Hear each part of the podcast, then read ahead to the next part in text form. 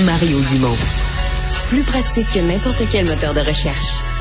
Une source d'information plus fiable que les internets. Pour savoir et comprendre, Mario Dumont.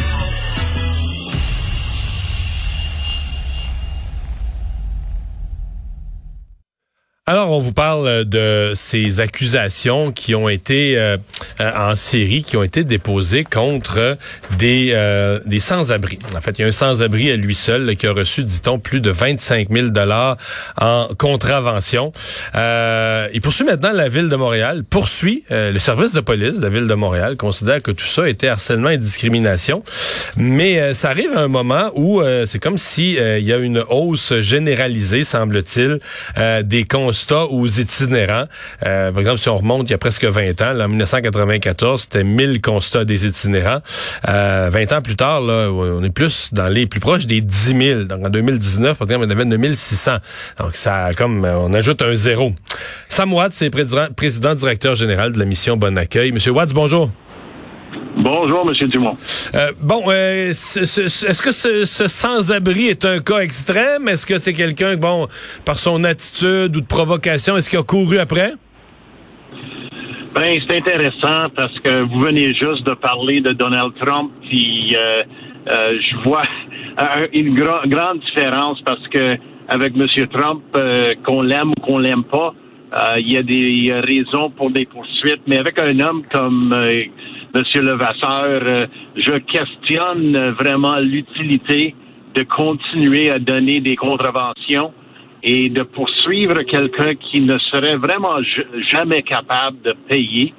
Euh, il faut, euh, comme société, repenser notre façon de faire et pour moi, la solution, c'est de travailler plus en amont et aussi avec le logement comme des pistes de sortie pour les personnes en situation d'itinérance au lieu de poursuivre les gens qui se trouvent dans des situations précaires. Euh, euh, maintenant, il y a l'autre côté de la médaille. Là, à un certain point, euh, il y a des règlements que, que de, de, stationnement qu'il faut suivre.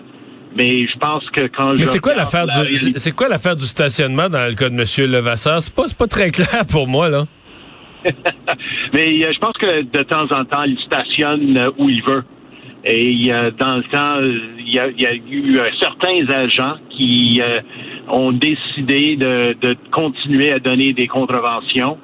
Est-ce que c'est de l'harcèlement? C'est aux tribunaux et aux décideurs de décider, mais, mais honnêtement, le poursuite de quelqu'un comme ça, c'est un c'est pas la bonne façon d'appliquer des ressources de la ville ou euh, de, de, la province, franchement. À un certain point, il va falloir s'asseoir et dire est-ce qu'on veut vraiment aider des personnes et mettre des, des euh, processus en place pour faire en sorte qu'on est capable de bien loger des gens de façon sécuritaire?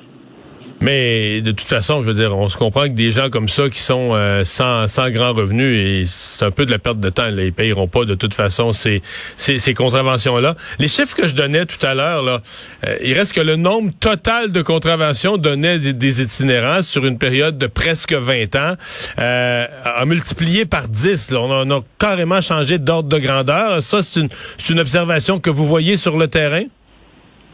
Mais c'est certain que même suite à la pandémie, euh, on a plus d'entrées que nous avons de sorties. Et euh, c'est la réalité. Euh, mais franchement, à Montréal, on est moins pire que nos amis qui sont dans les autres villes canadiennes ou même américains. mais quand même, c'est un problème qui peut être rencontré et nous avons les solutions, nous connaissons les solutions. Euh, autres, à Mission Bon Accueil, on, on était capable depuis le, mois de décembre de loger 92 personnes euh, de façon permanente. Alors, il y a des moyens, il y a des façons de faire, il y a des programmes qui existent, et c'est ça qu'on devrait cibler et pas de, dépenser des, ressources autour de des contraventions. Mm-hmm. Le la police dirait probablement, euh, sans défendre les contraventions, mais que dans son travail, l'itinérance, puis je mets ensemble l'itinérance, les problèmes de santé mentale, même si ça vient pas toujours ensemble, mais il y a une partie là, qui, qui, qui, qui, vient avec. Euh, pour eux, c'est un, un casse-tête, tu sais, que eux ils sont là, ils ont été formés pour protéger la population contre euh, des malfaiteurs, des gens qui veulent commettre des crimes, que ce soit des vols ou encore s'en prendre physiquement à d'autres, etc. Et donc, ils se retrouvent dans une espèce de, de, de rôle de travail social qui, qui, qui est pas un pour lequel ils sont pas complètement formés, deux pour lequel ils dépensent beaucoup trop de temps. Euh, on dit quoi aux policiers aujourd'hui en, en 2023? Ben, je pense que le modèle qui a été introduit à Montréal, euh, qui fait sens, c'est de, de combler euh, les polices, euh, de, de, de, faire en sorte que c'est une équipe mixte avec euh, des travailleurs sociaux qui sont ensemble avec la police, puis aussi de, de bien former nos policiers. je peux vous dire que selon l'expérience que nous avons à la mission, la grande majorité des policiers aujourd'hui sont connaissants des réalités, ne sont pas prêts à harceler des gens qui sont en précarité. Euh, honnêtement, ce sont des un, cadre de police qui a changé et je suis certain qu'ils vont changer également avec euh, le nouveau chef de police. Donc euh, c'est pas ça s'est amélioré là. Vous vous hésitez pas à dire il y a eu par rapport à une autre époque, il y a eu amélioration.